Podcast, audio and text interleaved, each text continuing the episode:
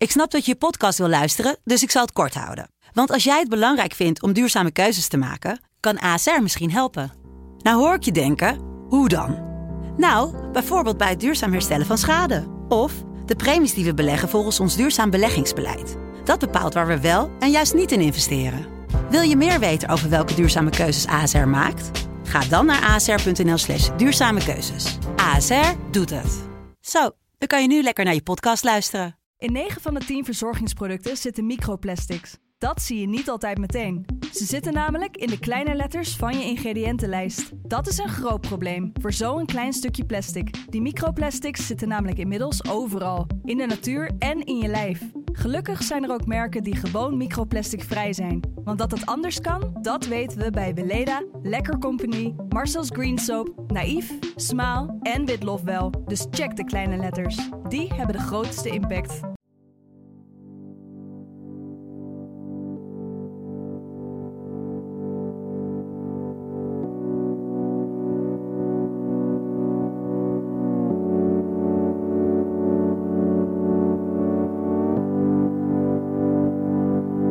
Verhalen zijn misschien wel het oudste vermaak van de mensheid. Al duizenden, wat zeg ik, honderdduizenden jaren vertellen we elkaar verhalen.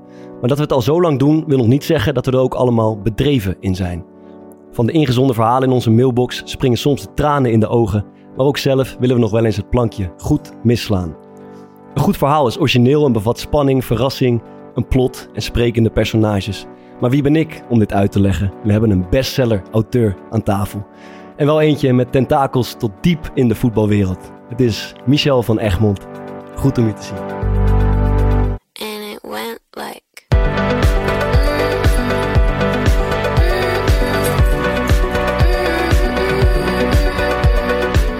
Wat vind je van die intro's van eh, Bart? Daar ben ik wel heel erg gecharmeerd van. Maar neem jij eens even dan de mensen thuis mee. Hoe, hoe gaat dat bij jou? Zullen we zo'n intro schrijven?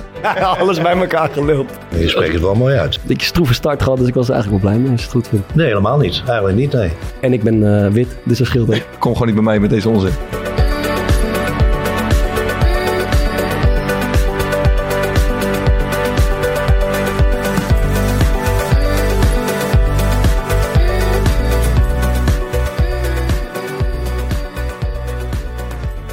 Leuk om te zijn. Michel, welkom. Dankjewel. Je bent eh, bezig aan een grand tour omdat je, om je boek eh Lourdes aan de Maas te promoten. Ben je er al eh, een beetje over uitgeluld inmiddels? Nou, eigenlijk wel ja. Dit, dit is, ik heb, maar ik wil er helemaal niet over klagen, want er zijn schrijvers die willen hun rechterarm geven voor één minuut exposure. En ik zit overal met mijn bolle hoofd eh, dat verhaal te vertellen. Maar eh, weet je wat het is? Ehm, ik, ik heb dat boek natuurlijk al een tijd geleden afgerond hè, voor mezelf. Ik heb dat natuurlijk al twee maanden geleden ingeleverd. En eh, daarvoor was ik er dus meer dan een jaar mee bezig. En op het eind van zo'n boek best wel intensief. Dus dan, dan ben je eigenlijk dan ben je, dan ben je er klaar mee. Dus ik ben al op vakantie geweest. Ik ben al helemaal toe aan een nieuw boek. Je hebt heel het boek vergeten. Ik ben, ik ben, ik- ja, maar het is wel, grotendeels was het al een beetje uit mijn gedachten eigenlijk. En eh, dan opeens moet de grote Van Egmond promotietour beginnen. En dan moet je het soms wel even uit je tenen halen. Maar nogmaals, ik klaag niet, want eh, het, het hoort erbij. En het is, eh, het is ook best leuk om te doen. Wij, wij gaan niet meewerken aan de Van Egmond de promotie. Oh, heerlijk jongens. Nee, onze eerste vraag meestal aan mensen die, eh, die niet professioneel voetballen. Wat, wat, wat was of ben je zelf voor voetballer? En ik denk dat we eerst even misschien eerst een gokkie eh, moeten wagen. Jongens, Teammanager. Teammanager. Thomas, denk jij? Ik denk heel eh, fel eh, rechtsback. Dat zeg jij letterlijk bij iedereen die, die hier is gekomen. Ik denk een, een, een luie, eh, controlerende middenvelder. Blessuregevoelige controlerende middenvelder. Dus zeg het maar. Ja, ja, Bart zit er misschien het dichtst bij. Nee, meer een soort flegmatieke, dromerige rechtsbuiten. Oké, oké. Die gewoon uitstekend kon presteren eh, bij DWO in Zoetermeer. Mits de bal de juiste spanning had. Het weer precies goed was. mijn kousen goed zaten. De tegenstander niet te dicht in de buurt kwam. Dan ging het allemaal wel. Eh, hoe moeten die kousen zitten dan? Ja, die moesten toen gewoon eh, normaal zitten. Weet je wel, niet over je knieën. Dat kwam pas allemaal later. Gewoon normaal, zoals normale mensen hun voetbalkousen honderden jaren hadden aangetrokken. Nou, tegenwoordig is het zeg maar dat, dat eh, boven de knie is voorbij. Hè? Het is nu, nu mag niet meer, hè? je- nee, maar je bent nu het mannetje als je hem heel laag. eh, echt heel ja. laag hoe, hoe, hoe dragen jullie hem? Je scheenbeschermer wegstopt, zeg maar. Ja, ik eh, net iets hoger dan normaal, maar niet over mijn knieën. Ja, ik heb hem echt schandalig hoog zitten. Hoog, Als- ja? Als een soort panty. Ja, oh, uitgestrekt. Dan vind je, voel je je beter. Over je knieën. Ja. Hoezo? Ja, het is gewoon met duiken lekker, man. Knieën is een beetje Vind je het niet ook mooi eruit zien eigenlijk? Ja. dat is eigenlijk het antwoord. Het is gewoon een En, voetballers echt met die sokken zoals Søren Lerby vroeger. één sok naar beneden en één sok omhoog. Dat zie je niet zo veel, maar dat, dat dat zie je nooit meer. Dat mag niet meer. Hè? Nee, maar je, hebt scherm, je moet Ja, scherm ja, ja. Fokker, jij wil nog even wat, eh wat kou uit de lucht eh, halen. Ja, ik heb, ja, nou, ik heb een aantal dingen waar ik nog eh, even op teruggekomen van vorige week. Maar eerst, ik heb natuurlijk... eh, ehm, ja, met welke zal ik eens beginnen? Jij zegt de veten tussen een aantal podcasts. Ja, ja dat, dat doet Ja. wel zeer, ja. En kijk, ik, ik luister gewoon heel af en toe wel eens ook jouw podcast, Michel, de Dik voor elkaar podcast. En ik heb dat hier wel eens terug laten komen, maar ja, lopen jullie zo lullig te doen over voetballers die van lezen houden. en ik vind dat zo leuk. En dan moet je nou Ja, je eigen nou, boek verkopen en dan kom je hier ja, nou eerlijk, zitten. eerlijk gezegd zeg je het wel tegen de, tegen de verkeerde van de twee. Want eh, ik probeer dit nog een beetje te verdedigen. Mijn compaan Martijn Krabbe. Jij was, jij was assistjes aan het geven. Heel flegmatiek assistjes wat jij hebt. Oh ja, maar daar ben ik een meester in. Ja, om de boel een beetje op te stoken. Nee, daar gaat het niet om. Laten we misschien heel veel naar Wat het heb ik allemaal gezegd? Laat het eens horen. Laten we eens heel veel luisteren. Maar ik bespeur wel bij jou, ik bespeur bij jou eh, heel langzaam wel een soort van trend dat jij krijgt de kippenvel bij een bepaald type voetballers. De, de voetballer eh, Bart Vriends, eh, Willem Jansen, eh, voetballers die iets anders doen dan kaarten en eh, de buurvrouw een beurt geven. Eh, daar, eh, daar ben je ik niet van ja, fan van, ja. hè? Daar heb jij moeite Nou ja, mee, daar hè? heb, ik heel veel, daar heb ik heel veel moeite mee, ja. Dat klopt. Ja, ja, ja, ja, wat ik, wat ik Ja. las, ik heb het, Ja, ik las, is een beetje, er is ook een boekenclub, hè? toen moest, wou ik net over beginnen, ja. Ja, ik, ik sta er nog steeds helemaal achter.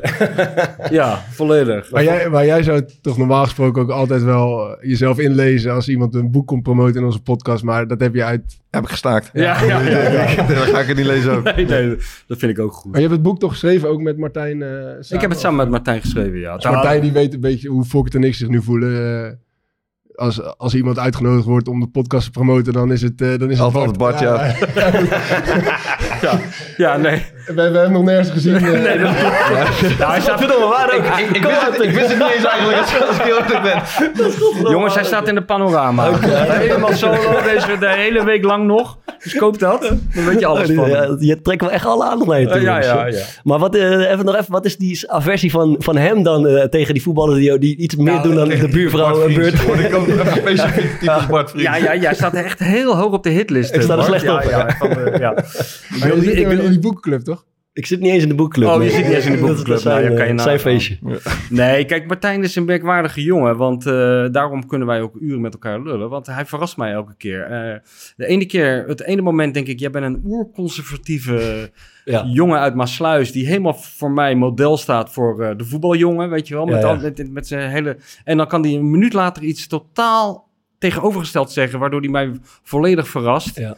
Maar hij heeft iets over zich van eh, Bart Vriends. Laat hij nou eerst maar eens even die ballen tegenhouden... voordat hij eh, James Joyce gaat zitten lezen. Weet je wel? Naar het, naar het juiste kleurtje spelen. Dat Ja, naar het juiste kleurtje. Het hem denken. Ja, ja, precies. en eh, dat heb je wel vaker natuurlijk in die voetbalwereld. Je hebt, je hebt ook van die trainers. Ik denk eerlijk gezegd dat bijvoorbeeld Willem van Hanegem lijkt mij ook een type. Ja. Dat als hij kan kiezen tussen een verdediger die een boek zit te lezen. of een verdediger die zich gewoon... eh, Die de buurvrouw zal- naait. Juist. Dan kiest hij toch voor die tweede. Nou, ja, hij heeft hier ook gewoon gelijk in. Hoe, heeft hij jou- hoe noemde hij jou nou altijd eh, toen je meetrainde? Hij wist jouw naam toch niet? Of- Nee, dat was iemand anders. Die heette Sjoerd. Noemde ik, hey, Jeroen, Jeroen. Hoe heet die gozer ook? Ja, nee, die van mij kon hij nog net onthouden. Ja, ja mooie kerel. Maar ja, er was, was nog meer eh, wat knaagt daar. Nou ja, ik, ik zat dus nog even te denken. Gooi het eruit. Gooi het eruit. Nee, we hadden vorige week die eh, aflevering met Pieter Visser. En eh, dat was erg leuk. Maar Piet zei eigenlijk tussen neus en lippen door... dat het vroeger bij Sparta gewoon één grote racistische drek was. Eh, over die ballotage. Ah, ja, ja, ja, eigenlijk gewoon jongens die uit de achterstandswijk kwamen... misschien een beetje een kleurtje hadden... dat die... ehm, waar hij dan wel zwak van... toch niet? Dat heb ik hem niet horen zeggen. Ik hoorde, het, ik hoorde hem denken. Gewoon jongens met een, met een rugzakje. Je hoort het hem denken. Ja, ik hoorde hem die- denken. In die tijd van Sparta's ballotagecommissie waren er niet veel ge- gekleurde voetballers volgens mij hoor. De- over die tijd had hij toch, Pieter Ja, Visser? ja, dat is Ah, 60. ik, wat, ik, ik wou zeggen van haar, dat wou ik aan jou vragen. Jij weet ook wat van Sparta van nu. Ik had het idee dat ze dat nog een klein beetje doorgetrokken hebben. Want er was dus een verkiezing voor Speler van het Jaar bij Sparta. En dat ging tussen een keeper, die maakt gewoon een transfer naar de Premier League. En tussen een verdediger die echt per se een trans wilde maken naar welke club dan ook. En het is hem niet gelukt. En de de keeper heeft een kleurtje. Ja. En de spits Oké. is de posterboy. Of eh, de verdediger. En die wordt speler van het jaar. Ja, het zijn nogal wat beschuldigingen die hier... eh, die. Ja, ik, ik wil het even van jou voorleggen. Omdat jij daar vaak toch... Kijk, ik laat me dan een beetje meeslepen. Nou, hij is niet alleen weer MVP van onze podcast, maar ook gewoon van eh, Speler van het het, jaar. hele, het hele Sparta. Mooi dat je hem even eh, erin gooide. Wel een mooie omweg gevonden. Mooie Om, omweg, Ja, ja. ja, dat is knap gedaan. Knap Piet is geen racist hoor, trouwens. Geen racist. Oké, ja, ook je had je het over. Hè? Ja. Die had hem het jaar ervoor al. Misschien eh, ben je dan uitgesloten. Maar hoe ging dat? Je werd speler van het jaar geworden. Eh, Ja, ik, moest, ik werd gevraagd om een eh, eh, vrijwilliger van het jaar oorkonde uit te reiken. En, en in datzelfde moment eh, werd ik gedoopt tot eh, Spartaan van het jaar. Ik weet niet of het een met elkaar te maken hadden. Maar... Wat doet dat met je? Nee, ik ben er blij. Ik vind het leuk, man. Ik vond het leuk, ja. Gaat er doorheen op zo'n moment?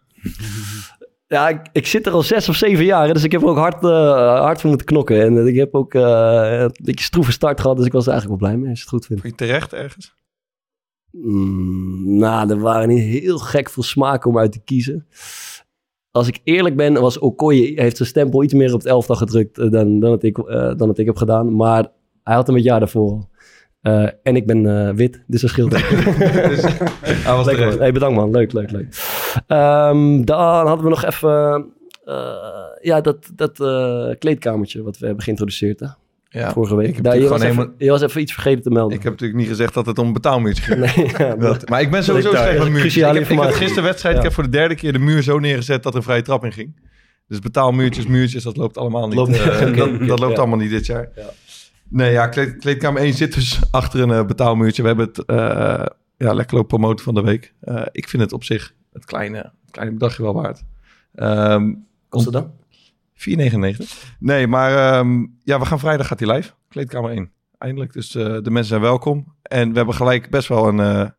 Ja, wat doe je in, in de kleedkamer? Boeren laten. wedstrijdje bespreken, toch? Oké. Okay. Dus we hebben gelijk een belangrijke wedstrijdbespreking. Aha. Met, uh, ik denk, de langst verwachte gast uh, van de podcast. Van Persie komt hij een keer? Nog langer verwacht. Oké. Okay. Zie. Hij, uh, hij lacht nooit. Hij druist op rechts. En uh, speler van het Nederlands elftal. Dus okay. vrijdag 4 uur, kleedkamertje 1. Ja. Wedstrijdbespreking. Hij eet geen kapsalon ook, toch? Kapsalon? Waar? Inside. Ja, als, er, als, er nou, als er nou een gast langskomt, dan zit ik altijd wel een beetje te denken van... wat is nou de, echt de vraag, zeg maar, die ik liefst zou willen stellen. Ja. En vorige keer met Slot had ik eentje over dat... Uh, maar nu, ja, Michel, je bent natuurlijk gerenommeerd uh, autobiografie schrijver. En ik ben echt benieuwd, wat is nou de meest bizarre kerel of vrouw... die ooit naar jou toe is gekomen om, om te vertellen van... ja, jij mag wel een, een autobiografie of een biografie over mij schrijven. Nou, ik heb één keer een handgeschreven brief gekregen van uh, de Damschreeuwer. Weet je wel, die man die toen op de. Dam Ja, bij, ja, ja, ja. bij die 4 mei herdenking ging schreeuwen en toen totale paniek. Uh, en dat leek hem wel een goede aanleiding voor een vuistdikke biografie.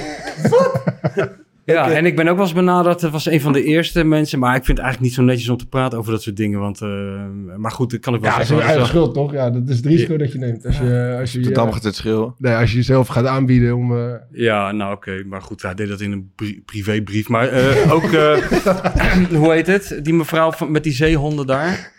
Pieter uh, Buren. Uh, nee, Leni, nee, nee, niet Nelly Kroes. Uh, Leni Hart. Leni Hart, ja. Via via kwam dat ook. Vond okay. ik ook wel goed, weet okay. je Leni zou graag... Uh, dat, die heb ik ook overgeslagen. en uh, zo zijn er nog wel meer geweest. Maar ik vond die damschrever wel, wel heel apart. Weet, want ik, ik, ik, volgens mij was met hem? Nee, met hem niet. Meestal doe ik het... Met heel veel mensen doe ik het wel, hoor.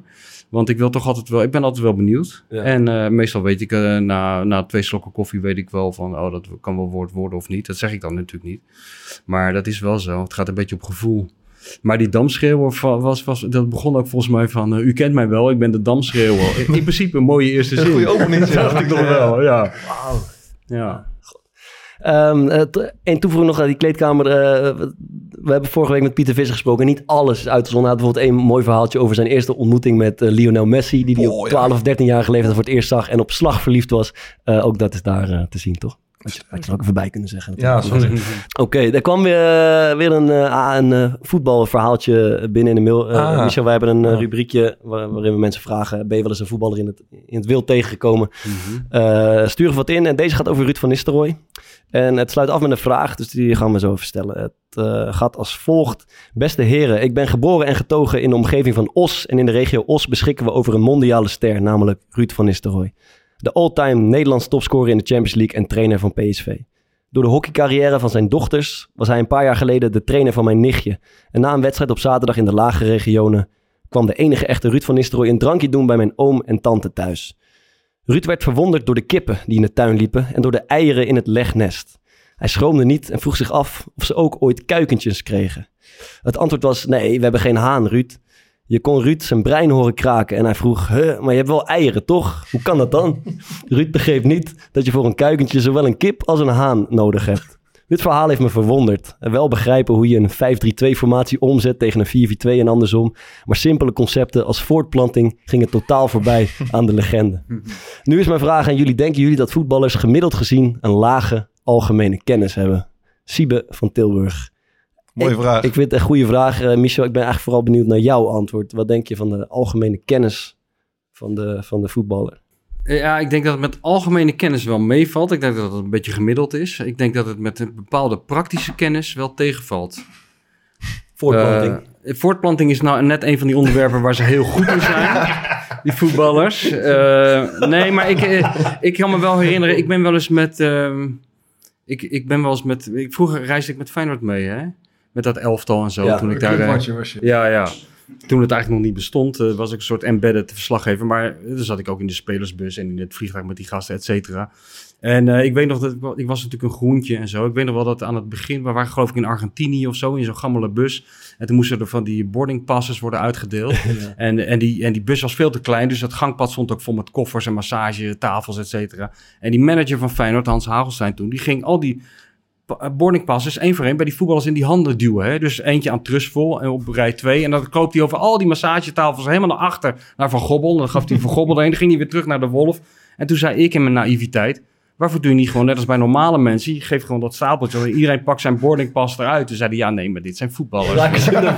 Dus de helft gooit de boardingpas van zijn buurman uit het raam. En dan hebben we, hebben we dat gezeik, weet je wel. Dus de, die, de praktische kennis die laat wel eens te wensen over. Ik denk ook aan al die buitenlandse spelers... die dan hier op Zuidplein worden gestald door Feyenoord... en dan lekt de kraan om half vier... en dan bellen ze de manager erop. Ja, dat is echt zo, man. Je flikkert alles over de schutting. met die mensen. Dat is Ja. normaal. dat is wel zo. Ja, man. Ja, dat is waar. Maar algemene kennis denk ik dat het gewoon een beetje gemiddeld is. Er zijn hele domme voetballers en er zijn hele slimme voetballers, net als eh, schrijvers. En eh ga maar door. Jullie eh, enige ervaring mee? Ja, het komt bij mij toch snel wel naar boven dat je dan jongens hebt die voor het eerst een uh, salarisstook krijgen. En dan vragen wie, wie is bruto? Wie is, eh, waar, ja man, ja, bij Goat Eagles, ja. Eh, ja, dat is echt verschrikkelijk. Kan je geen namen noemen, maar... ehm, dat hebben we al eens eerder genoemd. Dat, maar dat is voor buitenland specifiek lastig van hoe de fuck is Mr. CFK? Ja, ja, ja. Dus dat, eh, ja, dat en... eh, CFK is de, eh, Ja, ja, dat, voor spelers. Eh, maar daar kan je nog iets van bij voorstellen dat ze het Ja. zeg maar niet helemaal snappen. Maar dat ze dan denken dat de persoon is, dat is wel weer, dat is wel weer iets. Ehm, en rondom de verkiezingen. Wij maakten toch bijvoorbeeld die reeks. Dus dan ging je een beetje peilen in de kleedkamer soms. Ja, dat had je toch wel echt dat het meer... Je had een aantal, zoals Luigi Bruins, die waren, eh, die waren heel erg betrokken. En die vonden van alles. Maar de meeste, die, die keken je ook gewoon letterlijk aan van... Wat, waarom vraag je dit mij? Je weet toch gewoon, dit is... Ja. Kom gewoon niet bij mij met deze onzin. Vraag mij niet zulke vragen. Ja, ja man.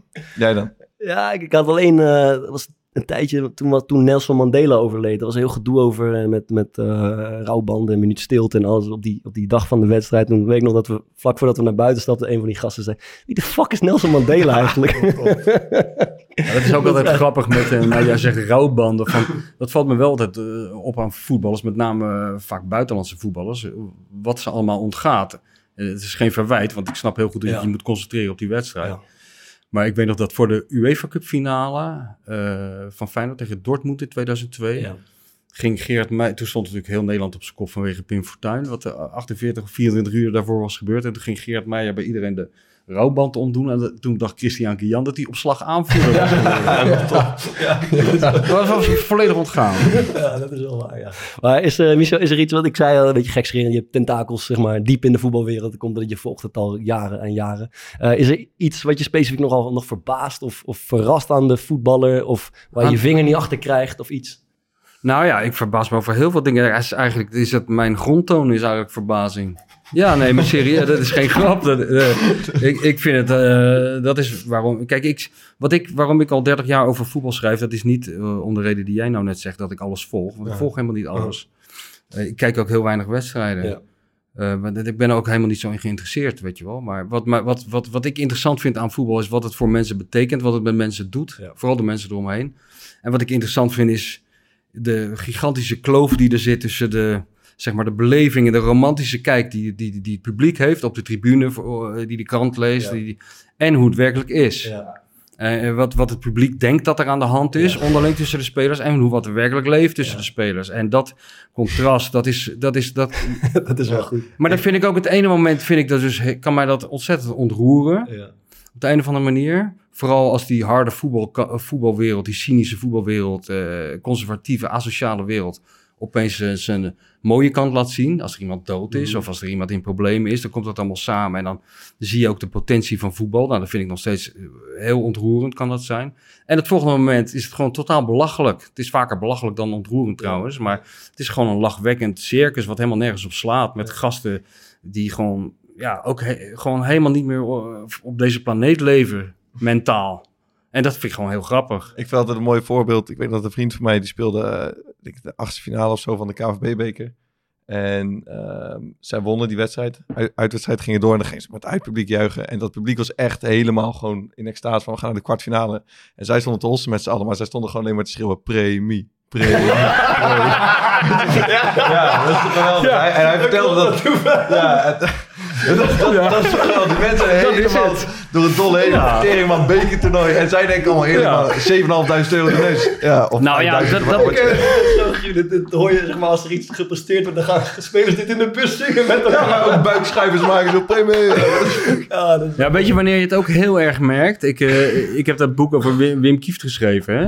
of twee zelfs. En dat gaat over zijn cocaïneverslaving en zijn alcoholverslaving. En hoe dat, eh, dat was best een hef- heftig verhaal is dat. En af en toe moesten we dan in zo'n theater in het land eh, zo'n soort eh, lezing houden. Hè? Daar zaten, die mensen daar. En dan ging Wim is heel openhartig. Kan heel goed vertellen. Dus dan ging hij die hele bak ellende over die mensen uitstorten. Hè? Dus de, de schuldsanering en de, en de rehab en de, de terugvallen en de hele klerenzooi. En dan waren die mensen best geschokt. Was die hele zaal wel stil. Maar ze waren pas echt geschokt als ik hem ging vragen naar het EK 88 en hoe hij dat beleefd had. Oh, ja. Want hij zei, vooral als hij dan zei dat hij elke keer op de bank, ook tegen West-Duitsland, hoopte dat Nederland zou verliezen. Omdat hij dan naar huis kon. En dan, dan zag je al een soort lichte siddering door de zaal gaan. Er zaten mensen met zo'n EK 88 shirtje aan en zo. Ja, dat is goud. En dan werkten we zo heel langzaam toe naar de genadeklap. Dat was namelijk... ehm, ja, Wim, jullie hebben toch nog ook die rondvaart gehad in Amsterdam? Daar begonnen kregen mensen al tranen in de ogen. Ja, ja, zei Wim. Ja, dan konden we niet landen op eh, Schiphol, want het was te druk, hè, die luchthaven. Dus zijn we naar een andere luchthaven gegaan, in de buurt van Eindhoven. Ja, en toen moesten we met die bus weer terug naar Amsterdam. Maar ja, ik woonde in Eindhoven, zei hij. En toen- ben ik toch na, ja, hij zegt, dan begin je naar die mensen te zwaaien, maar na vijf minuten ben je weer uitgezwaaid. De enige die de hele tijd bleef zwaaien was Van Breukelen, zegt hij dan. En dan zei hij dus, toen is hij dus naar Michels toegegaan. En toen heeft hij gevraagd, ik woon hier om de hoek, mag ik eruit? nou, dan zie je dus mensen echt helemaal gek worden. Ja, dat is wel goed. hè. Ja, ja, ja. Ja, dat, eh, er loopt een hoop smaak. Ja, dat gaat de hoofdspraak. Maar ja, dat is Ja. grappig, toch? Ja, dat, dat is geweldig. dat maakt het wel leuk. Eh, mooi man. Maar even iets, eh, iets compleet anders. Ehm, eh, licht serieus. Toen we lazen van de week in het nieuws dat er eh, jongeren hebben heel een hoop gokschulden gemaakt. Ik geloof dat er een half miljard is vergokt, vooral de jongvolwassenen. Eh, en eh, ja, dus die wild groeien aan financiële influencers en dat soort dingen. En blijkbaar zijn er ook nog heel veel jongeren thuis die niet aan het werk komen. En wij dachten, we gaan eens even een lans breken voor gewoon werken. Een baan hebben en, en, en geld verdienen. Goede kansen pakken, op je bek gaan ontwikkelen. Whatever works, zou ik willen zeggen. En eh, we hebben Young Capital gevonden. Eh, samen met Young Capital gaan wij een steentje eh, daaraan bijdragen. En ik zelf heb natuurlijk totaal geen recht van spreken, want ik heb nog geen dag in mijn leven. Jij, jij gaat nu gewoon verkondigen, whatever works. Nee, ik ga het vooral bij jullie leggen, want Ja. ik heb nog geen dag in mijn leven gewerkt, behalve achter die bal aangerend. Maar jullie als het goed is wel, een soort bijbaantjes verleden, waar ik toch wel enigszins nieuwsgierig naar ben. Eh Fokker, je hebt er zelfs een, een naam Ja, ik dacht, omdat, omdat jij inhoudelijk waarschijnlijk niet heel veel kan bijdragen Nee, aan, aan dit onderwerp, kunnen we wel een rubriek van jou vernoemen. Het tonnetje.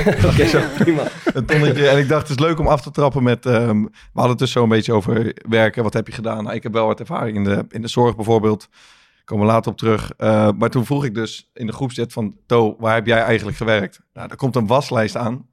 Ik zou even Verenigde Naties. eh Nee, Volderwijk. Een stuk minder mooi dan dat, hè? Komt, ik hij, reageert nooit snel, binnen een minuut. Volderwijk, vakkenvuller bij Albert Heijn, serveerder, broodjesmaker, afwasser, manager van alles slash niks bij de winkelinrichter, barman, koffers sjouwen, voetballer, administratief medewerker, inburgeringsexamens i- invoeren, barman bij horeca uitzendbureau, jeugdtrainer. Ik vond het toch... Ja, ik ben, ik ben gewoon begonnen inderdaad op mijn vijftiende folders vouwen. E- Eerst moest ik ze vouwen en daarna, en daarna eh, rondbrengen. En na, denk ik, twee maanden of zo, toen kwamen die eh, plastic eh, dingen eromheen, zeg maar. Toen hoefde ik niet meer te vouwen. Deze Zou je denken, dat is lekker, scheelt een hoop tijd. Maar werd ik natuurlijk ook gekort op mijn, op mijn salaris, dus dat vond ik helemaal niet mooi. Deze nooit even droppen ergens. Ja, het is... Hè, wat zei Mijn, mijn, mijn broer heeft een tijdje dat ook gedaan. Die heeft, die- op een gegeven moment werd hij opgebeld dat hij voor de 48ste keer een stapel kranten in de bosjes gepleurd. En toen is hij ontslagen. Want de buurt begon Nee, te maar ik, weet, ik, klagen. woon in, ik woon in een dorp en dan kom je wel eens gewoon bij een vuilnisbak. Kom je op ja, ja. een tafel folders tegen. Ja, z- zulke soort dingen durf ik niet. Maar ik zal, ik zal niet ontkennen dat ik ooit een keer een straatje heb overgeslagen. of, zo. of, of dat mijn moeder regelmatig eh, gewoon hielp. En dat, eh, Ja. en, en dat zij eh, het grootste gedeelte van die Volderwijk eh, deed. Maar eh, ja, het is gewoon een soort eh, carrière. hè. Dus uiteindelijk vond ik dat ik daar eh, dat, ik, dat ik me goed genoeg had ontwikkeld. Dus toen ben ik gesolliciteerd bij de Albert Heijn. daar ben ik, Een heel stappenplan heb jij gehad. daar- ik, ja, ik, ik was zo'n vlierenfluit, jongen. Ik, ik was alleen maar aan het voetballen en ging naar school. En, en ik moest ook een klein beetje geld verdienen. Dus ik werkte bij de Albert Heijn voor vier uur in de week. Ah. Ja, dat is niet zoveel. Nee. Dus, dus ik kwam daar, dan, ik, ik had dan één gangpad wat ik moest vullen. Uh, Co- Conimax heette dat, Conimax en soepen. De- dat was mijn gangpad. Pakte ik al, eh, liep ik daar naar binnen, trok ik zo'n Albert Heijn trui aan, pakte ik die kar en dan eh, probeerde ik dat gangpad zo snel mogelijk te vullen en dan ging ik weer naar huis. Maar die mensen die kennen mij daar helemaal niet. Dus ik ben bij gewoon meerdere keren zeg maar, door de manager, zeg maar, dan, liep ik, dan loop je bij de Albert Heijn, loop je zeg maar, gewoon dat magazijn in. En dan moet je daar zo'n eh, zo'n trui pakken. Ik had ook geen lokker en zo. En dat ik dan door de manager werd gevraagd van, ja, wat kom je hier doen? ja, Ja, ja, die kom werken. Hij zei, "Wat- werken? Ja, ik zei, ja, ik werk hier iedere donderdag. eh, middag." Nooit gezien. Dat dat is gewoon een paar keer gebeurd. Ah, lekker man. En eh, Wat was het eh, leukste jobje dan? Van die, eh, ja, Waar heb je de beste herinneringen aan? Nou ja, ik, ik dacht, Mi- Michel, als ik, jou, als ik jou ooit zie in Rotterdam, dan is dat, dan is dat op de main. Ja, vaak wel, ja. Daar, daar, daar ben je vaak te vinden. Nou, onze naamgever is natuurlijk de, de, de, de koning van de main. Ja, ja. Bart doet ook wel eh, zijn best om... Goeie eh, nummer drie zou ik eh, zeggen. Van de Meent, Na Cor en Michel, ja. Maar wanneer, sinds wanneer ben je actief op de main? Nee, sinds, nee ja, gewoon sinds ik in Rotterdam woon, dat is een jaar of eh, tien of zo. Sinds ik daar in de buurt woon, kom ik daar veel. Ja. Ja. Nou ja, de, ja vroeg, in 2005, eh, je kent die broodzaak eh, Giuliano. eh, Ja, ja, ja. dat is be- best een goede zaak, Ja, aanrader waard. Maar voordat dat Giuliano was, was dat eh, de Daily France. En daar werkte, daar werkte ik. Ja, ging ik iedere, iedere zaterdagochtend ging ik daarheen. Stukje eh, broodjes te maken. Ja, ik was niet zo goed in broodjes maken, dus ik was eh serveerder. Ja, ja. Dus ik ging dan eh, bestellen. En dat vond ik ook eigenlijk het mooiste. Gewoon Was een jij goed in praatje pot met mensen? Ja, ja, dat vond ik echt fantastisch. Maar ik heb dus jij kan goed vouwen, je kan foldertjes vou- vouwen, je kan, eh, wat kan je nog meer, eh, spiegelen in de supermarkt. En, ja, en- en- zijn, pas drie, dat zijn pas drie van de baantjes die, die ik heb de gedaan. de, de rest komt eh, de volgende keer. Maar, eh, ja, dat was de, het ton- ja, een tonnetje. Tonnetje van de Een week. tonnetje. Even iets praktisch. Eh, mocht je geïnspireerd zijn op www.youngcapital.nl slash corepodcast hebben wij een paar mooie jobs uitgekozen die waarschijnlijk bij jou passen. Hey, maar eerlijk, we hebben ook even een paar tipjes gegeven. Ja, Maarten Die pagina ziet er mooi uit. Hè? Let, ik heb wel eens de website van de SP aangeraden. Dat was Ja. heel slecht. Ja. Maar dit is oprecht een mooie, echt een mooie En jullie hebben het sollicitatietips dat gegeven. op die Lilian Marijn, is website het toch? Ja, ja dat, was, eh, dat was niet goed. Toen was ik ook nog in het begin van mijn podcastcarrière. Nog leuk. Dus, eh, ja, toen werd ik overweldigd. Dat heb je ontwikkeld. Ja, daarom. Dus nog één keer uh, www.youngcapital.nl slash corepodcast en uh, op naar je nieuwe baan. Zeker man. Lekker man. Oké, okay, uh, over banen gesproken. Michel, we willen het gewoon even, even hebben over het, uh, het, het schrijversambt. Ja. Uh, en, ja, Thomas vroeg net al van die mensen die zich in eerste instantie bij jou aanbieden om een biografie voor te schrijven. En dan zeg je na twee kopje koffies of na vijf minuten weet ik eigenlijk al dat er geen verhaal in zit. Hoe weeg je dat dan? Wat, wat voel nee, je dat is een soort gevoel. Dat is een gevoel. Ja. Mm-hmm. Het is meer van, nou, het, het, is niet zozeer of ik er verhalen zie. Meestal denk ik van, nou, misschien zit er wel een verhaal in, anders ga ik niet geen koffie drinken, weet je, weet okay. je wel. Maar het is meer om te kijken of het zou kunnen klikken. Ja. Want uh, die boeken die ik, uh, die ik schrijf uh, over, over zo'n hoofdpersoon, dat is best wel intensief. Ja. Ga je met elkaar om, als het goed is, weet je wel. En ook best lang. Meestal een jaar of zo loop je dan met iemand mee. En eh, ja, dat, dan zit je veel op elkaars lip. En ik hou ervan om met mensen op pad te gaan. Hè. Ik probeer zoveel mogelijk te vermijden dat we zo tegenover elkaar zitten en echt een interview houden. Ik wil gewoon met iemand meelopen in zijn leven. En het liefst zo actief mogelijk. eh, dus eh liefst auto in en een vliegtuig in en Ja. op pad. Nou, dan moet je wel iemand hebben met wie je het uit kan houden. Ja. Dat weet ik van mezelf. Want als ik een hekel krijg aan mijn hoofdpersoon, dan wordt het niks met het boek. Nee. Dus dan ga ik... Maar Stel je Heb je daar daar een voorbeeld van? Wat zeg Heb je daar een voorbeeld van? Dat je, of, Is wel eens gebeurd. Ja. Dat je gaandeweg... Nou ja, je, eh, niet echt een hekel, maar je, je, je hebt natuurlijk dat wel je blij eens- dat het klaar was. Ja, ik ben altijd blij dat het klaar is, sowieso. Nee, maar je hebt natuurlijk wel eens dat het niet lekker loopt met... eh, dat, dat, dat je of een conflict krijgt of denkt van, eh, doe niet zo moeilijk. Of bijvoorbeeld Rob Jansen, dat eh, heb ik een boek over geschreven, De Voetbalmakelaar. Ja, dat, was natuurlijk, dat, dat is een ander type dan René van der Gijp hè? en Wim Kieft. Kijk, René is sowieso heel makkelijk, die zegt gewoon alles. Dat doet hij op tv ook. Dat doet hij ook tegen mij, die hoeft dat hele boek ook helemaal niet te lezen. Die zegt alleen maar veel succes ermee, ouwe reus. Wonderlijk vind ik dat, maar dat- Ja. ik geloof het gelijk, ja. En Wim, Wim was natuurlijk een ander verhaal. Die, die, die had gewoon twintig jaar een geheim bij zich gehouden. Dat moest eruit. Ja. Het was alleen maar fijn dat ik dat wilde aanhoren en opschrijven. Maar Rob was actief in een, in een wereld die in principe is gebouwd op vertrouwelijkheid. ja. En toen kwam er opeens iemand die begon alles op te schrijven. Wat hij deed en wat hij zei. En ook de, ook de, rare, ook de rare dingen die hij zei en deed. Ja, ja, ja. Dus dat, dat was af en toe even passen en meten. Maar dat, dat hebben we tot een goed einde gebracht hoor. Maar bijvoorbeeld Rob is iemand met wie ik heel intensief... eh, ik heb zelfs een tijdje in zijn huis gewoond, weet je wel, tijdens het schrijven van het boek. Dus dan moet je wel eh, elkaar een beetje kunnen verdragen. En dan je, wat ik, ik stel me zo voor, je bent er niet aan het interviewen, maar je moet gewoon mega goed observeren, toch? Is, het- waar, is dat, Ja, je moet je dat aan of hoe, doe je dat? Ja, nou ja, je moet gewoon veel tijd met iemand doorbrengen. eh, en, en door de ervaring krijg je een beetje gevoel voor wanneer die tijd genoeg is om te gaan schrijven.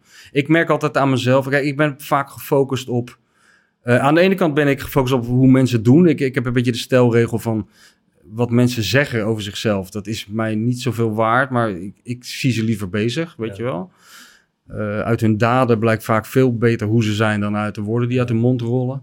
Eh, en ik heb er wel een soort fetish voor hoe iemand praat, weet je wel. Ik hou van mensen die een soort specifiek taalgebruik hebben.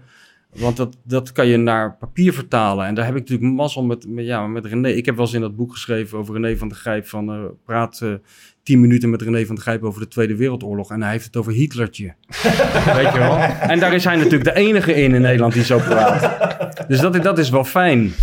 Dus je gaat, ik ga dan wel focussen op hoe iemand praat. En dan, ik merk als ik aan mezelf, als ik zelf in staat ben dat een beetje te imiteren. Ja. Of zelfs als ik tegen mijn eigen vriendin, imiteren? als René van der Gijp gaat praten of als eh Ja, ja. Derksen, dan, Dan zit het goed, ja. Nou, dan, zijn we, dan begint het een beetje te, te, te werken. Ja, Hoe ziet dat eruit dan?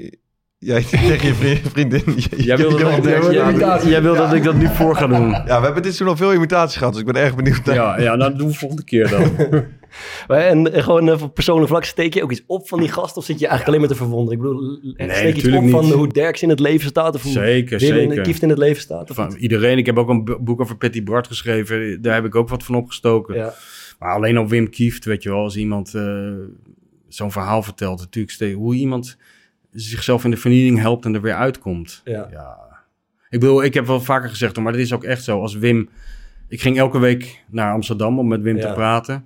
En als hij na tien gesprekken had gezegd van... joh, ik wil eigenlijk helemaal geen boek meer... maar als jij het verhaaltje af wil horen en elke week wil komen... eh, dan was ik elke week gegaan om, Om het te horen. om het te horen. Ja, natuurlijk. Ik ben met hem eh, mee geweest. Een soort van halve undercover. Een soort Ja. Alberto Stegeman. Ja, geweldig. Naar, eh, naar de AA-meetings en zo. Ja, Ja, ja, ik ben er nog nooit geweest. Zat je En- dan zelf ook als... eh, Ja, ik heb gewoon niks. Wim zei dus een Ik ben vriend. van-. Ik ben Nee, Michel en, eh, nee, nee, dat, nee, ik heb geen. Ik heb er niet anders voor gedaan dan ik. eh, ik heb geen toneelstuk opgevoerd, maar Mhm. ik, ik ben daar gewoon met Wim zei dus een vriend van. Maar ja, kijk, niemand is bezig met mij daar. Die mensen zijn allemaal met zichzelf Is bezig. dat echt zoals je het zeg maar, in film ziet en in Ja, series? dat, dat van ik ben Wim en ik Ja. ben verslaafd. En zij zeggen hallo Wim. Ja, dat is echt In een ja. matige verlichte sporthal met uh, ja, in een, stoeltjes. ja, nou niet in een sporthal, maar wel heel armoedig en Ja. matig verlicht. Ja, ja. de- Ja. deze stoeltjes. Nee, maar, eh, en een deprimerende omgeving. Ik kan niet anders zeggen. Ja. Echt een plek waar je niet wil zijn. Godverdomme. Ja. Ja, ik heb een lichte intrige voor eh Bokito. En dat, daar, daar heb ik het wel over met, eh, met, met mensen. Toen werd ik een keer gewezen op een eh, verhaal over Pascal Bosgaard. Oh ja, ja, ja. In Hartgras of VI. Ja, ja, in meer. Hartgras, ja. Ja en dat, begon volgens mij gewoon met een interview met over Met zijn vrouw. Bosgaard, over met zijn vrouw. En die was, toen, die was toen net zeg maar, in de dierentuin geweest op het moment dat... ja, Bokito was uitgebroken. En de, vervolgens gaat het verhaal alleen maar over... Toen ben je toch zelf een keer gaan kijken of zo. Dan gaat het verhaal eigenlijk alleen maar over... wat andere mensen op dat moment over Bokito zeggen in Blijdorp. Terwijl het begint met een verhaal over eh, over Pascal Bosgaard. Ja, ja. Pascal zijn verhaal, ja. Ja, ja, dat is waar. Ja, nou, maar dat is die beroemde foto van, eh, van Bokito die uitbreekt. En dan zie je een vrouw onder, naast een kinderwagen onder een tafel liggen. En dat is de vrouw van Pascal Bosgaard. En, de, en de, in die kinderwagen zit zijn kind. Oh, Christus. Ja, dat is bizar. En toen hadden ze, ja, nee, maar dat is, ja, ik kan me dat nog herinneren, ja. En dan na dat, zeg maar, na dat eindeloze observeren, dan, dan, eh, dan moet er een verhaal komen. Dan moet er nog iets leuks op papier komen. En eigenlijk is de eerste vraag, maar hoe komt het dat er zoveel mensen heel erg slecht zijn in het vertellen van een goed verhaal? Hè? Mensen, weinig mensen kunnen goed schrijven en überhaupt een leuk verhaal vertellen. Heb je daar enig idee van? Trek mij er niet meer. Fokker. ja, oké. We kijken met z'n allen op dit moment naar Fokker. Laat mij met rust, man. Nou, ik denk dat er een heel groot verschil is tussen een verhaal vertellen en een verhaal op papier zetten. En een boek, maar dat denk ik, ja. Ja, ik denk dat een verhaal goed vertellen, dat is een beetje, ik weet niet, is misschien een beetje aangeboren en een beetje aangeleerd. Ja. Ik bedoel, er zitten in, in elke kroeg in Rotterdam zit wel één iemand aan de bar die een goed verhaal kan vertellen, Ja. hoor. Maar die, die, ik weet niet zeker of die allemaal een goed boek kunnen schrijven. Ik denk dat het toch een andere tak van sport is. En op papier is het, ja, ik, ik geloof dus heel erg in dat je er ook over moet nadenken. Wat je, eh, hoe je het wil vertellen. Van tevoren al een beetje. Ja. Weet je wel? Hoop mensen die gaan schrijven, die, die beginnen gewoon maar. Ja. Beginnen te schrijven en die zien wel waar het ongeveer eindigt. Ja. Terwijl op een gegeven moment is het wel handig als er een soort structuur is. Oké, en heb je bijvoorbeeld bij, laten we eh, van de geit nemen, dan aan het begin al enigszins het idee wat voor soort verhaal het gaat worden? Nee, maar meer wel wat de fascinatie is. En, eh, en als ik terugkijk op die boeken en, en de verhalen die ik vroeger voor Voetbal International Ja. schreef, dat waren ook een beetje die alternatieve verhalen. Dan, dan merk ik wel, eh, wat, het altijd, wat altijd wel lekker is als ingrediënt voor een verhaal, is als er een soort contrast is. Mhm. Dus René van der Gijp is op de televisie die man die de hele tijd zit te lachen en tegen de kijkers op Juist. de bank zegt, maak je niet zo druk. En zelf zit hij zich enorm druk te maken, Ja. want ik krijg een burn-out. Ja. Wim Kieft is de ideale schoonzoon op wie alle meisjes verliefd zijn en die held van het vaderland. En in werkelijkheid een drugsverslaafde, alcoholverslaafde die allemaal problemen heeft. Dat zijn mooie contrasten. Johan Derksen is een, een rouwdouwer op tv die iedereen afmaakt. En thuis, als de hond moet plassen, dan mag hij de trap niet af, die hond. En dan zit Johan Derksen in zijn onderbroek met een poedel op zijn schoot. En gaat dan met zijn kont treetje voor treetje naar beneden. Dat is een mooi contrast. maar daar ben je ook bij geweest, dus Ja, ja, ja, ja, dat vertelt hij ook gewoon, weet je wel. Ehm, nee, dus vaak is er een soort... eh, Rob Jansen, Ja. zijn vader is oprichter van de, van de VVCS, de vakbond. Ja. Rob, Rob is, Rob is op, opgevoed met, er zijn eigenlijk maar eh, twee vijanden. Dat is de, de KNVB, Ja. de regenten van de KNVB. Ja. Want die willen de voetballers klein houden. En dat zijn de zaakwaarnemers. En het grote geld. hè. En het grote geld. En zijn zoon wordt zelf de grootste commerciële zaakwaarnemer van Nederland. De cowboy. Ja, en, dat, en, en, en, Ja. en zijn vader steunt hem er ook in, weet Ja. je wel, eh, uiteindelijk. Dus dat, dat- ja, dat, zijn- dat zijn wel mooie contrasten. Ja. En, gewoon- en dat, maar gewoon dat, eh, het letterlijke schrijven, eh, is, dat- gooi je veel weg? Ben je Ja. aan het schrappen? Ben je op zinsniveau aan het bouwen? ja, of, ja, eh, ja, op uh, kan je daar van geven? Maar jij, Ja, zegt, jij zegt zelf dat het een beetje um, om een bepaalde structuur gaat. Maar als ik jouw boeken lees, dan, da- dan heb ik juist het idee dat je heel veel ruimte neemt om gewoon uit te wijken. En, eh, Ja. en dingen op te schrijven waarvan je denkt van, nou ja, in een, in een biografie... eh, waarin je iemands leven beschrijft, beschrijf je gewoon eh, wat je meemaakt. Zeg maar. en, Ja. en- en dat, dat, is, dat is toch wel anders dan hoe de meeste mensen biografie schrijven. Dat klopt, en maar dat, dat heb ik wel bewust eh, gedaan ook. Ik, ik heb nooit de ambitie gehad om klassieke biografie te schrijven. Die begint met Pietje Puk werd toen en toen geboren en eh, zijn ouders waren Ja. zeevissers. En zijn broer heeft een eh, aquariumwinkel en et cetera. Weet je wel. Ik denk altijd van skip the boring parts. Dat is wel een Ja, belangrijke stel. En ik, ik wil gewoon, ik, ik zie het ook niet echt als biografie. Ik zal het zelf nooit een biografie noemen. Het is meer een soort biografische schets. Ik kom in iemands leven. Ehm, en ik loop net zo lang mee tot er iets interessants gebeurt. Waarvan ik denk van, hé, hey, daar kan ik mee werken. Ja. Weet je wel? En, en soms is dat, of soms, eigenlijk altijd is dat gewoon een kwestie van de lange adem. Heel lang wachten tot er iets gebeurt. Iets, eh, En als je maar lang genoeg wacht, gebeurt er iets. Ja. En som, kijk, met René, ik, ik had he- helemaal geen ervaring met zo'n lang verhaal maken als dat boek van René. Weet je wel, ik, ik zei gewoon, eh, ja, ik vond het gewoon een interessante gozer. En ik wil een keer met je meelopen. Ja, is goed, ouwe reus. Dat is de oorsprong van het boek. ja. Ik wil met je meelopen, is goed, ouwe reus. Toen zijn we het gaan doen. En gaandeweg, als je maar lang genoeg rondhangt, dan maakte ik dus iets mee dat, ja, ik had dus meegemaakt, omdat ik ook eindredacteur van, van het programma was, van, Ja. van VI, had ik dus meegemaakt dat die jongen gigantisch populair werd.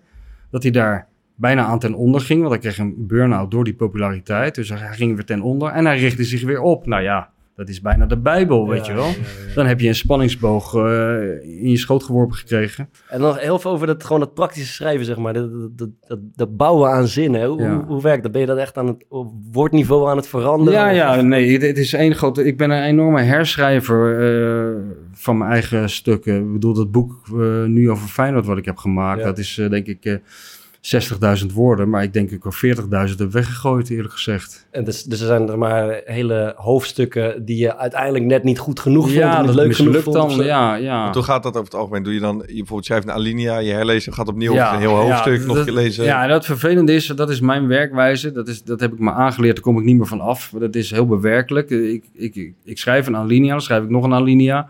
En dan begin ik het van bovenaf weer te lezen. En dan denk ik, oh nou, daar moet een, een woordje anders. En, Ja. dan, en dan, komt er een derde alinea bij en een vierde. En dan begin ik weer van vooraf aan. Dat is helemaal niet erg. Maar als je op een gegeven moment een boek schrijft... dan zit je dus de hele tijd dat boek te Alles, lezen. alles te lezen. ja. Dus ik heb, dat, ik heb dit boek, dat Feyenoord-boek, daarom heb ik ook... eh, soms is het een beetje lastig om over te praten. Ik heb het gewoon al 70 keer gelezen zo. Wordt het dan op een gegeven moment ook niet lastig om in te schatten of het Ja. goed is? Heel erg, ja. Daar moet je dus ook iemand anders voor hebben. Of je moet gewoon even drie dagen het helemaal niet lezen. Dan lees je weer een beetje met frisse ogen, weet je wel. Ja, ja, ja. Dus dat is... eh, maar goed, het lijkt nou net of ik in de kolenmijnen werk en zit te klagen. het, is, het, het is hartstikke leuk werk, maar... Ik, ben, ik beschouw het wel als compliment, eh, wat Thomas zegt, van dat het leest alsof ik het zo gedachteloos op papier heb gezet. Want de praktijk eh, leert dat om dat te bereiken, dat is juist het harde Heb je werk. rituelen? Nee, dat, pro- dat probeer ik zoveel mogelijk van weg te blijven. Heb je echt geen, geen rituelen? Nou ja, je, je, je- Hij heeft wel rituelen. Nee, ja, je Hij wil wil ze niet delen, maar dat gaat hij nu wel doen. Nee, nee, je wil Twee een- of drie rituelen. Nee, maar je wil een rustige kamer en je wil een lege agenda, weet je wel. Ja. Je wil niet bij jezelf denken, van, nou moet ik doortikken, want ik moet nog een half uur wit halen. Eh, of een paar folders in de, in de bus duwen. Dat, nee, maar als je, als je te prooi valt aan, als je gaat zitten wachten tot de muze jou eh, bereikt en je briljante ingeving, dat, dat schiet niet op. Je moet gewoon, het is gewoon een baan, het is gewoon een ambacht. Je kan het ook gewoon leren, weet je wel. Ja, Dus Ben jij een, zeg maar, een betere schrijver dan tien jaar geleden bijvoorbeeld? dat, dat hoop ik En waar, waar zit dat, die ontwikkeling of dat verschil dan in? Eh, nou ja, eh, ik merk het aan mezelf, omdat, omdat ik niet graag dingen van mezelf teruglees van tien jaar geleden. omdat ik dan denk, dan zie je dingen waarvan je denkt, ja, dat zou ik nu niet meer zo doen. Ja. Heeft het inhoudelijk of meer qua stijl? nee, voor, meer of- qua stijl, ja. Ik ben er veel meer gefocust op stijl. Ik vind stijl is ook een soort inhoud eigenlijk. Om het even heel filosofisch te zeggen. Maar ik vind wel van... eh, Ja, ik, ik, ik lees liever, laten we zeggen, een, een, een, een slecht verhaal opgeschreven door een hele goede schrijver, dan een heel spannend verhaal opgeschreven door iemand die niet kan schrijven. En waar, waar, zit dat niet schrijven dan in? Nou ja, iemand die gewoon slechte, lelijke zinnen schrijft. lelijke zinnen maakt. Ja, ja, ja. Weet je wel, dat, eh, dat, dat, daar erg ik me dan zo aan dat het hele verhaal boeit me dan niet meer. Terwijl als, als Martin Bril schrijft over dat er een, een koelkast op straat ligt, waarvan de deur een beetje heen en weer wappert. En er komt een Surinaamse vrouw aan en die trekt daar even aan en die loopt weer weg. Een Ja. scène van niets, Ja, maar zo briljant opgeschreven. eh, Ja, dat, dat kan ik wel tien keer lezen. En briljant je dan, ik, ik vul een beetje in, maar gewoon doeltreffend opgeschreven of zo. Dat Of grappig, grappig, weet je wel. Ik vind, ik vind grappig ook eh, humor ook eh, onderschat een beetje in... ik probeer altijd wel ook dat er iets te lachen valt in Er die mag ook gelachen worden. Ja, wij, hebben ook een soort schrijver in ons midden. Eh, wat vind je van die intro's van eh, Bart? Ja, die vind ik eh getuigen van talent. Getuige van lef, dacht ik. Dat ik Nee, van talent. Nee, van talent. Want je ziet dat, dat de Bart goed kijkt of naar dingen. Of dat je, dat je probeert kleine dingen. Het gaat vaak om kleine, kleine, de juiste details eruit te pikken. Die, die heel sprekend zijn voor, voor een, iemand of voor een situatie. Maar neem jij eens even dan de mensen thuis mee. Hoe, hoe gaat dat bij jou? Zeg maar Zo'n intro schrijven. ik, eh, ik, ik, ik weet altijd dat ik ga zo'n intro Hij wacht op zijn schrijven. muze, hij doet gebeurt zijn altijd. geluksbroek aan. Ik heb geen idee. Het Cortadootje erbij. gebeurt altijd op de scooter. Ah, Dus ik rij onderweg. Het huis altijd. moet opgeruimd zijn, Ongeveer op de dag van de podcast. Ik weet, dat, ik weet ongeveer, eh Michel komt of, of eh, volgende week komt een zekere rechtsback van de Nederlands elftal. En dan rijd ik op de scooter naar de training en heb ik opeens een ingeving. Denk, dit ga ik, dit ga ik doen. En dan soms spreek ik het even in op die, eh, op die dictafoon. Heb je daar eentje van nog? Nee, ja, ga rot op je. en dan eh, schrijf ik later uit en dan denk ik, ja, Delen een flauw, een beetje flauw. En dan haal ik dat weg en dan denk ik dat het beter. En, eh, maar goed, dit zijn eh, zes zinnetjes. Dra- Ja, maar, maar zo, het boekje klopt wel. schrijven. Schrijven, schrijven doe, je ook, dat doe je ook op de scooter onder de, onder de douche, weet je wel. Je Ja. doet het niet alleen als je met je vingers op dat toetsenbord zit. Ja. Het, het grootste deel doe je natuurlijk als je Ja. iets anders aan het doen bent. Ja. Als, als, als je denkt dat je iets anders aan het doen bent, maar in werkelijkheid ben je aan dat verhaal aan het denken. Maar ik geloof er trouwens helemaal niks van. Hoezo? Dat je doet nou heel luchtig alsof je dan zo even weet. Maar volgens mij is echt een heel erg precisiewerkje bij jou. Nee, nee, soms zit ik echt, dan ga, zit ik smiddags even in zo'n tentje en dan zit ik te schrijven en dan gebeurt, dan denk ik, ja, er, er komt niks, er gebeurt niks, ik heb niks origineels of aardigs bedacht. En dan rij ik, dan ga, rij ik op mijn scooter naar de Albertijn en dan heb ik ineens een soort van ingeving. Het gaat altijd op die manier. En dan zit ik wel een beetje te, te, te, Laat, laat je hem altijd even eh, aan Laura lezen? Ja, soms wel. Als ik, als ik denk, dit, dit slaat nergens op. Draag je hem voor of eh, laat je hem lezen? Ja, dan draag ik ervoor, man. Ja. Zo, goed. Lekker rijden. Ja, man. Ehm, eh, zou ik toch niet snel doen. Zou ik niet durven, denk ik. Ik kan dat Nee? dus niet. Ik zou ook denk ik zo slecht soms zijn ik, in is dit deze leuker intro. of is dit leuker? Jij zou een stemmetje opzetten. Ja, het stemmetje en dat zou gewoon niet gaan. En ik zou half stilvallen. Ik zou een droge wa- waffel krijgen. Dat zou echt helemaal niks, niks voor mij zijn. Eh, is er nog een verhaal wat jij heel graag zou willen schrijven waar je mee speelt of, of, of, of wat je, waar je aan denkt? Nee, bij de, de mooiste verhalen loop je eigenlijk tegenaan. Mhm. Op momenten dat je het niet verwacht. Ja. Of, of je bent op zoek naar iets heel kleins en dat wordt dan opeens heel groot, Ja, weet je wel. ja. Kijk, ik zou wel eens, eh, soms wordt wel vaker gevraagd van waar, welk onderwerp zou je nog... ehm, ja, ik zou best het leuk vinden als morgen een brief in, eh, in mijn bus valt die niet van de damschreeuwer is, maar wel van de eerste homoseksuele Ja. Die zegt van nou ben ik het zat en nou zal ik het allemaal eens een keer allemaal vertellen aan jou. En dan gaan we samen een mooi boek van maken. Dat zou ik heel fijn vinden. Maar daar, daar zit je op te wachten, maar je zou er ook zelf in enige, enige manier actief naar op zoek kunnen gaan. Ja, ik vind dat moeilijk. Ik heb er wel eens met, eh, hoe heet het, eh, de zus van John Blankstein over gehad, hè, die daar actief in is. Ja, ik vind niet dat, je dit, dat dit iets is, is wat je mensen toe kan dwingen. Ik kan niet te moeilijk een brief schrijven van, eh, ik zit eens naar jou te kijken, maar ik denk dat jij wel de aangewezen persoon bent om uit de kast te komen. Ja, vind ik een beetje ver gaan. Ja, ja. Maar dat is wel interessant, want dat is, dat is zeg maar een heel goed verhaal, maar het kan ook een heel saai persoon zijn. Tuurlijk. En dan kan je dan ook nog zeg maar besluiten na, dat, dat- ik snap, dan ga je even drinken met die, met die, met die gozer en dan denk je, ja, dat is een interessant verhaal, maar na twee dagen denk je, dit is een fucking saaie gast. Ja, dat zou kunnen, ja. Dat, dat moet je dus pro- proberen in te schatten voordat je het aan, aan het avontuur begint. Maar ik ben altijd heel duidelijk tegen mensen, hoor. Dus ik, ik zeg ook wel dat ik iets van hun vraag. Ja. Dus eh, ik zeg altijd, het is, het is ons boek. Ja. Ik, maar ik, ik neem het recht om alles over jou te schrijven wat ik wil. Ja. En dan moet je tegen kunnen, weet je. Maar ik zie het wel als ons boek. We delen ook de opbrengsten. Maar je moet wel- 50-50. Je moet wel leveren. Ja, nee, je moet wel meewerken. Je moet er, zin, je moet er A zin in hebben. Dat vind ik het allerbelangrijkste. En, en je moet er ook op, op, op bedacht zijn dat ik misschien ook wel eens een eigenaardigheid bij je ontdek. Die, die, die ik leuk vind om op te schrijven. Ja. Waarvan jij denkt van ja, nou liever niet. Maar dat gaan we dan dus wel doen. Ja. Dus ik ben altijd heel, heel eh, duidelijk daarin. Dus er kunnen nooit echt veel misverstanden over ontstaan. Is soms de kunst ook niet, ik weet niet of je dat doet, maar eh, om een verhaal net iets aan te dik of mooier of groter te maken dan het is, om, Nou ja, dat, effect eh, te, te dat- bewerkstelligen. Ja, nou, niet in de zin van feiten erbij verzinnen. Nee, precies, Va- Vaak zeggen Zoals jij mensen met je dat. scriptie had gedaan. Alles bij elkaar geluld. Diederik Stapel. Nee, maar je, je kan wel overdrijven in, in, in, de, in de stijl of zo waarin Ja, je ja. schrijft. Maar je moet er niks bij gaan verzinnen. Maar de beste verhalen hoef je dus niks bij te verzinnen. Ja. Die zijn zo krankzinnig van Ja. zichzelf. Die moet je alleen maar heel goed opschrijven. Leuk man.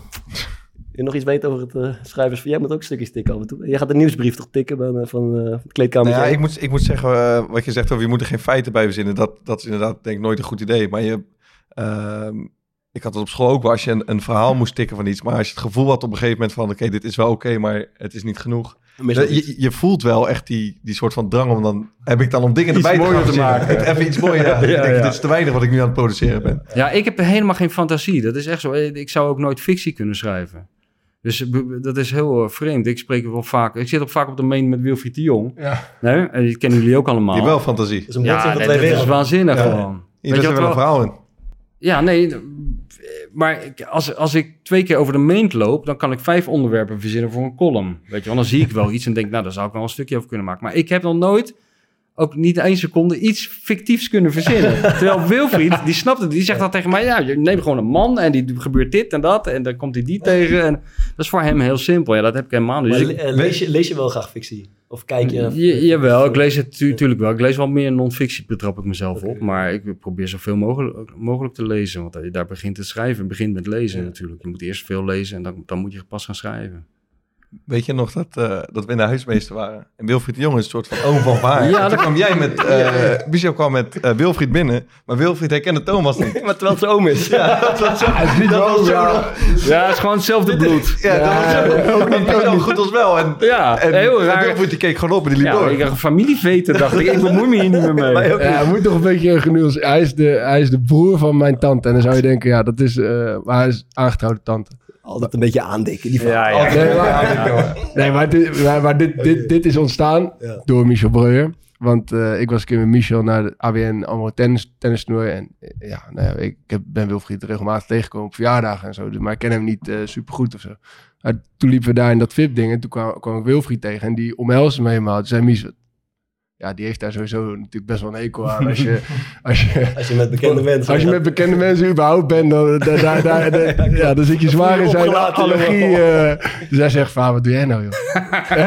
Ik zeg, ja, dat is, eh, dat is de broer van mijn tante. Hij zegt, dat is je oom. Ik ja, ja, niet helemaal, dus ik probeer het uit te leggen. Maar ja, dat kan natuurlijk niet. En dan, ja, de, eh, twee dagen later, we waren de dag daarna vrij. Twee dagen later in het spelershome. ja, ben, ben natuurlijk de lul. Ga je eraan, ja. Ja, eh, er zit eh, Michel naast Roy Kortsmit. Ja, ja. Hij zegt, eh Kortsmit, weet je wat ik nou heb meegemaakt? Ja, en dan wordt heel dat verhaal aangedikt. Ja, ja, tuurlijk. Totaal uit zijn voegen. Net en, en deed. sindsdien, ja, toen zaten we inderdaad in de huismeester. er een en ik- verhaal eigenlijk eh, omhelst eh, Wilfried de Jong ja, ja, het is voor haar zijn oom en dit en dat. Eh, eh, ja, je kan het dan ook niet meer ontkrachten. En eh, nou, dat is natuurlijk, hè, dat gaat van jou op Fokkert. En toen zaten we in de huismeester. Toen kwam hij daar binnenlopen en hij herkende mij niet. Ja, en dan... eh zit ik helemaal de pop Dan gaan wij elkaar aankijken. Het wordt ongemakkelijk.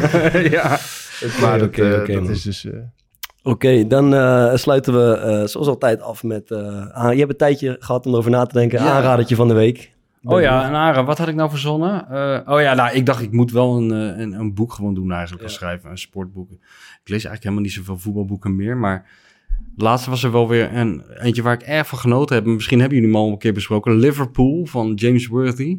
Ah, ik heb, ja, nee, ik heb het niet gelezen, maar ik, ik komt vaak voorbij. Ja. Ja, dat is wel mooi. Oh, echt gelukkig een voetbalboek waarin niet gevoetbald wordt. Ja. Dat is wel heel fijn. Ja. Gaat over zijn vader ook. Het gaat over zijn vader. Eh, allebei zijn ze Liverpool-fans. Hij, is, eh, ja, hij woont in Amsterdam en eh, zijn vader overlijdt. En hij gaat terug naar Liverpool om met de vrienden van zijn vader te spreken, eigenlijk.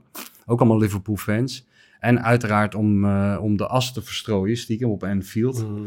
Ik zal niet eh, onthullen of het wel of niet lukt. Het is natuurlijk een beetje, het klinkt als cliché, maar eh, dit is ook weer, vind ik, een goed voorbeeld van een boek waar, waar eigenlijk de kracht zit in de stijl, hoe hij het opschrijft. Want als ik het zo vertel, denk je, ja, waar gaat het eigenlijk allemaal over? Nee, hij is, hij is, hij is Maar hij inderdaad schrijft- een voorbeeld van... Maakt niet uit waar hij over schrijft, maar hij kan dingen echt fucking goed opschrijven. Ja, en ik, hij schreef vroeger columns in eh, het Parool, waar, waren naar mijn smaak altijd net een tikje te sentimenteel.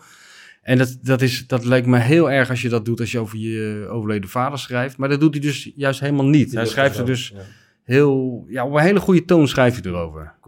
Ja. Mooi. Thomas. Ik, heb een, eh, eh, ik ben natuurlijk groot fan van The Big Lebowski. En eh, de hoofdpersoon van The Big Lebowski, de dude, eh, Jeff Bridges, die is nu hoofdpersoon in een, eh, in een nieuwe serie. En als je, en als je, de, als je de trailer kijkt, dan denk je, ja, dit is weer zo'n serie over eh, CIA. eh, eh, maar ja, het is Jeff Bridges, dus dan moet ik kijken. En ik moet zeggen dat ik, er zijn nu drie afleveringen onderweg. En, en ik zit met smart te wachten op de volgende. Dus ik wil graag de, de Old Man te zien op, op Disney+. Plus. Eh, aanraden met de hoofdrol voor eh, de dude die je toch eigenlijk nooit meer anders kan zien als, eh, als de dude. Maar nu is hij dus een hele stoere ex-CIA-agent, dus dat is ook wel weer mooi. Maar ja, ik wil mijn vriendin Lisa weer eens betrekken bij de aanrader. Ja, zij is niet... Easy Toys. Dat is lang geleden. ik zou, nu moet ik oppassen, ik zou zeggen, zij is een aanrader op zich, maar dat valt, eh, valt mee. Maar nee, ik, ben, ik werk nu altijd van maandag tot en met donderdag. Dan heb ik best wel lange dagen. En dan vrijdag is onze, even ons gezamenlijke momentje. Dat is, ehm, ja, weet je, dan moet je ook een beetje krediet opbouwen. Maar dan gaan we eigenlijk altijd even ergens ontbijten. Eh, maar wij hebben altijd een beetje de... We botsen een beetje met elkaar dat ik denk van, het maakt niet uit wat het kost. En zij... ehm, denkt van, nou, we hoeven ook weer niet overdreven veel uit te geven. Maar er is één tentje in Rotterdam. En Vaar, je hebt het wel eens aangeraden, volgens mij, man met bril. Ehm, maar als je daar voor tien uur bent om te ontbijten, heb je heerlijk uitgebreid ontbijtje voor 6,66 euro. Kijk eens even. Dus, daar- dus, eens dus even. we, we hadden zeg maar afgesproken ongeveer... 6, 6, hoezo? Wat is dat, een soort duivel? Nou ja, 6 euro zo voelt het ook. Maar, Ja, maar we hadden dus een maand geleden afgesproken van, weet je wat, we gaan iedere week gaan we even ergens anders heen. Toen zijn we één keer bij Man met Bril geweest. Toen bleek het 6,66 euro te kosten. Dus we zijn nu al drie weken op rij bij Man met Bril geweest. Dat is lekker. Ja, En goed dan- ontbijtje ook? Ja, het is goed ontbijtje. En dan doe ik daarna altijd, weet je, even eh, een beetje uitrusten. Ik heb op zaterdag wedstrijd, ga ik een stukje hardlopen. Dan heb ik natuurlijk veel calorieën gehad die ochtend. dus... Ja, ik, was er wel dan vergeten. neem maar Ik, het- ik, wilde... Ja, Zeker goed. niet. Dus dan eh, ga ik een stukje hardlopen. Dat is goed voor de, voor de levensstijl. Dan neem ik lekker een caloriearm AA isolemmetje. doe je goed toch even het valreepje nog even. Ah, dat, doe je, dat doe je pas sinds kort, volgens mij. Wat? Want ik, heb, ik kreeg een eh, bericht van een, eh, van een luisteraar. Ik ga eens even kijken. Waaruit bleek dat jij nog niet heel lang eh eh, Isolemon eh, drinkt. Even kijken of ik kan vinden. Ja, hier. Goedemorgen man. Inmiddels... eh, ja, eh, Michel, jij bent natuurlijk schrijver, dus is ook wel interessant voor jou. Ik ben heel benieuwd eh, naar jouw mening over. Inmiddels luister ik meer dan een jaar wekelijks naar jullie podcast, omdat ik ze afgelopen twee seizoenen allemaal beluisterd heb. Wil het nog wel eens voorkomen dat ik aflevering uit seizoen 1 of 2 terugluister? Daar viel mij op dat Maarten de Fokkert in aflevering eh 14 van het tweede seizoen met Awazar een uitspraak deed die mijn wenkbrauwen deden fronsen. Maarten mocht na een coronabesmetting van een teamgenoot een wedstrijd keepen. Bart vroeg na ongeveer zes minuten van de podcast of Maarten dan ook lekker erop stond na de wedstrijd. Waarop Maarten zei dat hij de zaterdag wakker werd met een heel sering gevoel. Ben jij wel eens met een sering gevoel? Het lijkt me, het lijkt me wel heel lekker. Om een keer met een sering gevoel wakker te worden. Ja, maar heb ik dit gezegd? Dat- Ja, ja, maar dat, dat, dat, dat, zegt hij. ja, maar dat kunnen jullie toch nooit ontschoten En, zijn? en dat hij dat zegt vervolgens, een sering is een plant die familie is van de olijf. Ik was heel benieuwd hoe Maarten zich die eh, ochtend heeft kunnen vergelijken met de eigenschappen van een eh sering. Ik denk eigenlijk dat hij senang bedoelde, zegt hij. Wat is senang dan? Eh, maar blijkbaar geen isolemmetje gedronken na, de, Nee, na dat- de wedstrijd toen. Nee, ja, maar weet je, dat doe ik nu sinds, eh, sinds kort. Ah, toen, toen lieten we dat soort dingen nog wel eens lopen. Dan zouden we nu Nee, dat geloof ik echt niet, man. Dat, die hebben jullie echt niet laten lopen. Dus wil je ooit- Sereen is het Hè? toch, denk ik. Sereen. Sereen. Dat is toch een woord? Ah, Senang is ook een woord, maar dat is in de Indisch woord. Ja, dat is weer wat anders. Misschien zijn we wel sereen. Ja, ik neem een slokje, ik vind het best. Ja. Eh, tot slot, eh, ja, mijn halve, de halve kleedkamer bij ons die zit te kijken naar eh, die Jeffrey Dahmer eh, document, eh, documentaire serie op eh Dahmer, is dat het? Ja? Op Netflix. En ik ben ook maar gaan kijken. Ja, het is, ik kan toch niet anders zeggen dan dat het fascinerend is. Het gaat over een, eh, eh, de halve wereld heeft het gezien inmiddels, een, eh, een seriemoordenaar. Eh, ja, die op godsgruwelijke wijze allerlei mensen de vernieling in helpt. Eh, en nog erger eigenlijk. Maar wat wel boeiend is, het gaat, ik ben nu bij de vierde aflevering of zo. Je, je komt toch ook enigszins te weten waar al die problematiek vandaan komt. En dat vergoel ik het niet, maar het maakt, geeft het wel een soort inzichtje, eh inkijkje. Jij in- zegt, je moet ook naar zijn kant van het Ja.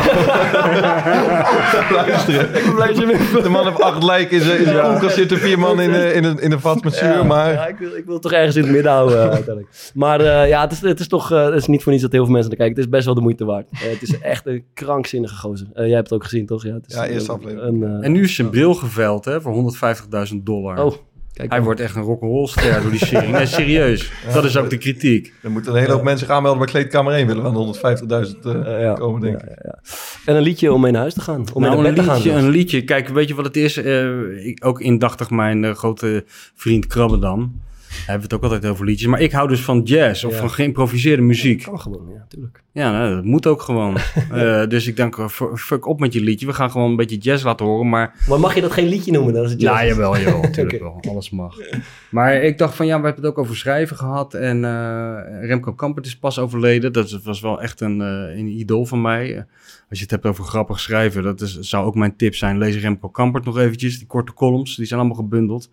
Eh, maar er is een gedicht van hem. Er mag ook misschien wel een gedicht in.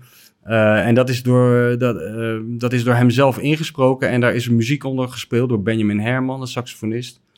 Die impro- improviseert erop. En daar hoor je ook een beetje dat... Kijk, we vinden schrijven en taal, dat is ook gewoon ritme. Dat is ook een soort muziek. En dat komt heel mooi samen, vind ik. Die muziek en dat, en dat gedicht. Dat heet Lamento. En dat staat op, eh, weet ik veel waar het staat, Spotify. We zoeken het wel uit. eh. ja, zoek het maar Heb uit. ik ook wat te doen. Eh, mooi man. Eh, ja, dank voor je komst. Was, eh, was leuk. En eh, succes met de rest van de Grand Tour. Het is bijna afgelopen, jongens. Jullie Wanneer- zijn bijna van me af. Wanneer ga je eigenlijk op tour om eh, kleedkamer 1 eh, te pluggen? Ja, maar als genoeg mensen zich aanmelden, dat zou wel mooi zijn. Later. Tabé.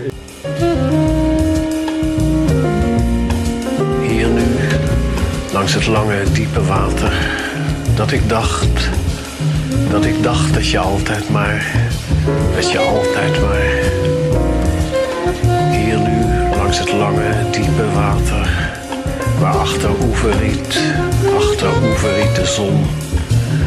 Dat ik dacht dat je altijd maar, altijd, dat altijd maar je ogen, je ogen en de lucht. Altijd maar je ogen en de lucht. Altijd maar rimpelend in het water, rimpelend. Tot altijd in de levende stilte